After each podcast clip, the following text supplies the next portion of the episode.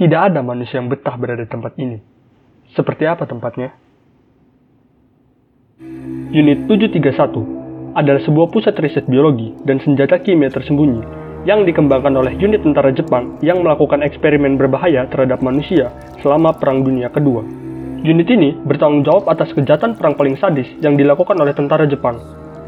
Unit 731 berdiri pada tahun 1935 dan dikomandoi oleh Shiro Ishii. Unit ini berfungsi sebagai pusat senjata biologi Jepang di Cina dan Asia Tenggara. Di tempat ini, para ilmuwan membedah tubuh seorang tawanan perang, kemudian mengambil organ dalamnya untuk mempelajari efek penyakit yang menyerang tubuh manusia. Pria, wanita, anak-anak, bayi, dan bahkan wanita hamil juga ikut dalam daftar uji coba penelitian gila ini. Salah satu bentuk eksperimen yang dilakukan di tempat ini adalah operasi pada manusia secara hidup-hidup dan tanpa pemberian anestesi sebelumnya. Dalam operasi ini, organ para korban dikeluarkan satu persatu untuk melihat sampai seberapa besar efek dari penyakit yang telah diberikan kepada korban.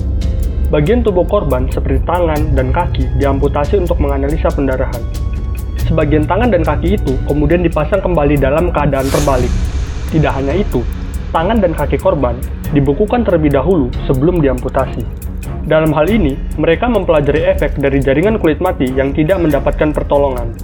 Selain itu, Organ dalam perut korban juga dikeluarkan kemudian dimasukkan kembali.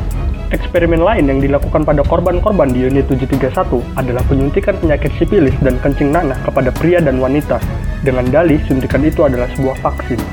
Selain itu, para tahanan juga kerap menjadi korban pemerkosaan yang dilakukan oleh para penjaga di unit ini. Para dokter mengadakan kegiatan seks di bawah paksaan antara tahanan yang terinfeksi sipilis dengan tahanan yang tidak terinfeksi. Kegiatan ini memiliki tujuan untuk menularkan penyakit tersebut. 4-5 petugas unit akan datang dengan pakaian serba putih dengan hanya sebuah lubang pada bagian mata dan mulut. Para petugas ini kemudian menyuntikkan penyakit sipilis kepada tahanan dan membawanya ke sel untuk dipaksa berhubungan seksual dengan tahanan lain. Jika para tahanan tersebut menolak, maka mereka akan dihukum mati dengan cara ditembak. Para korban yang telah terinfeksi penyakit sipilis ini kemudian dibedah hidup-hidup, dan tentunya tanpa pemberian obat bius. Hal ini bertujuan untuk mengetahui perkembangan dari penyakit sipilis yang ada dalam tubuh mereka, Testimoni dari banyak penjaga mengatakan bahwa kebanyakan inang dari penyakit sipilis ini adalah kaum wanita. Bahkan, para penjaga kemudian menggunakan istilah roti isi selai untuk menyebut kemaluan wanita yang terinfeksi oleh penyakit sipilis.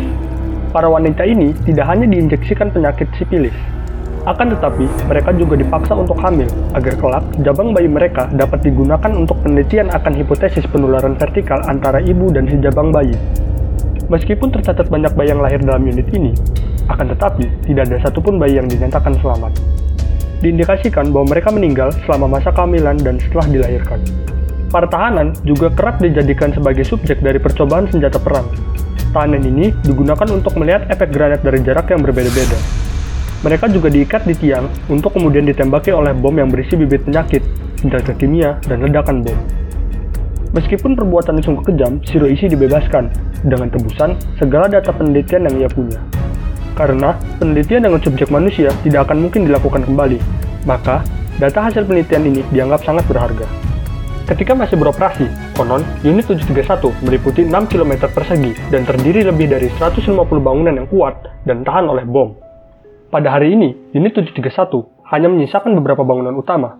Meskipun demikian, puing-puing bangunan, bekas peralatan penelitian, dan seluruh benda di dalamnya menjadi saksi bagi aksi biadab penyebab hilangnya ratusan ribu nyawa manusia.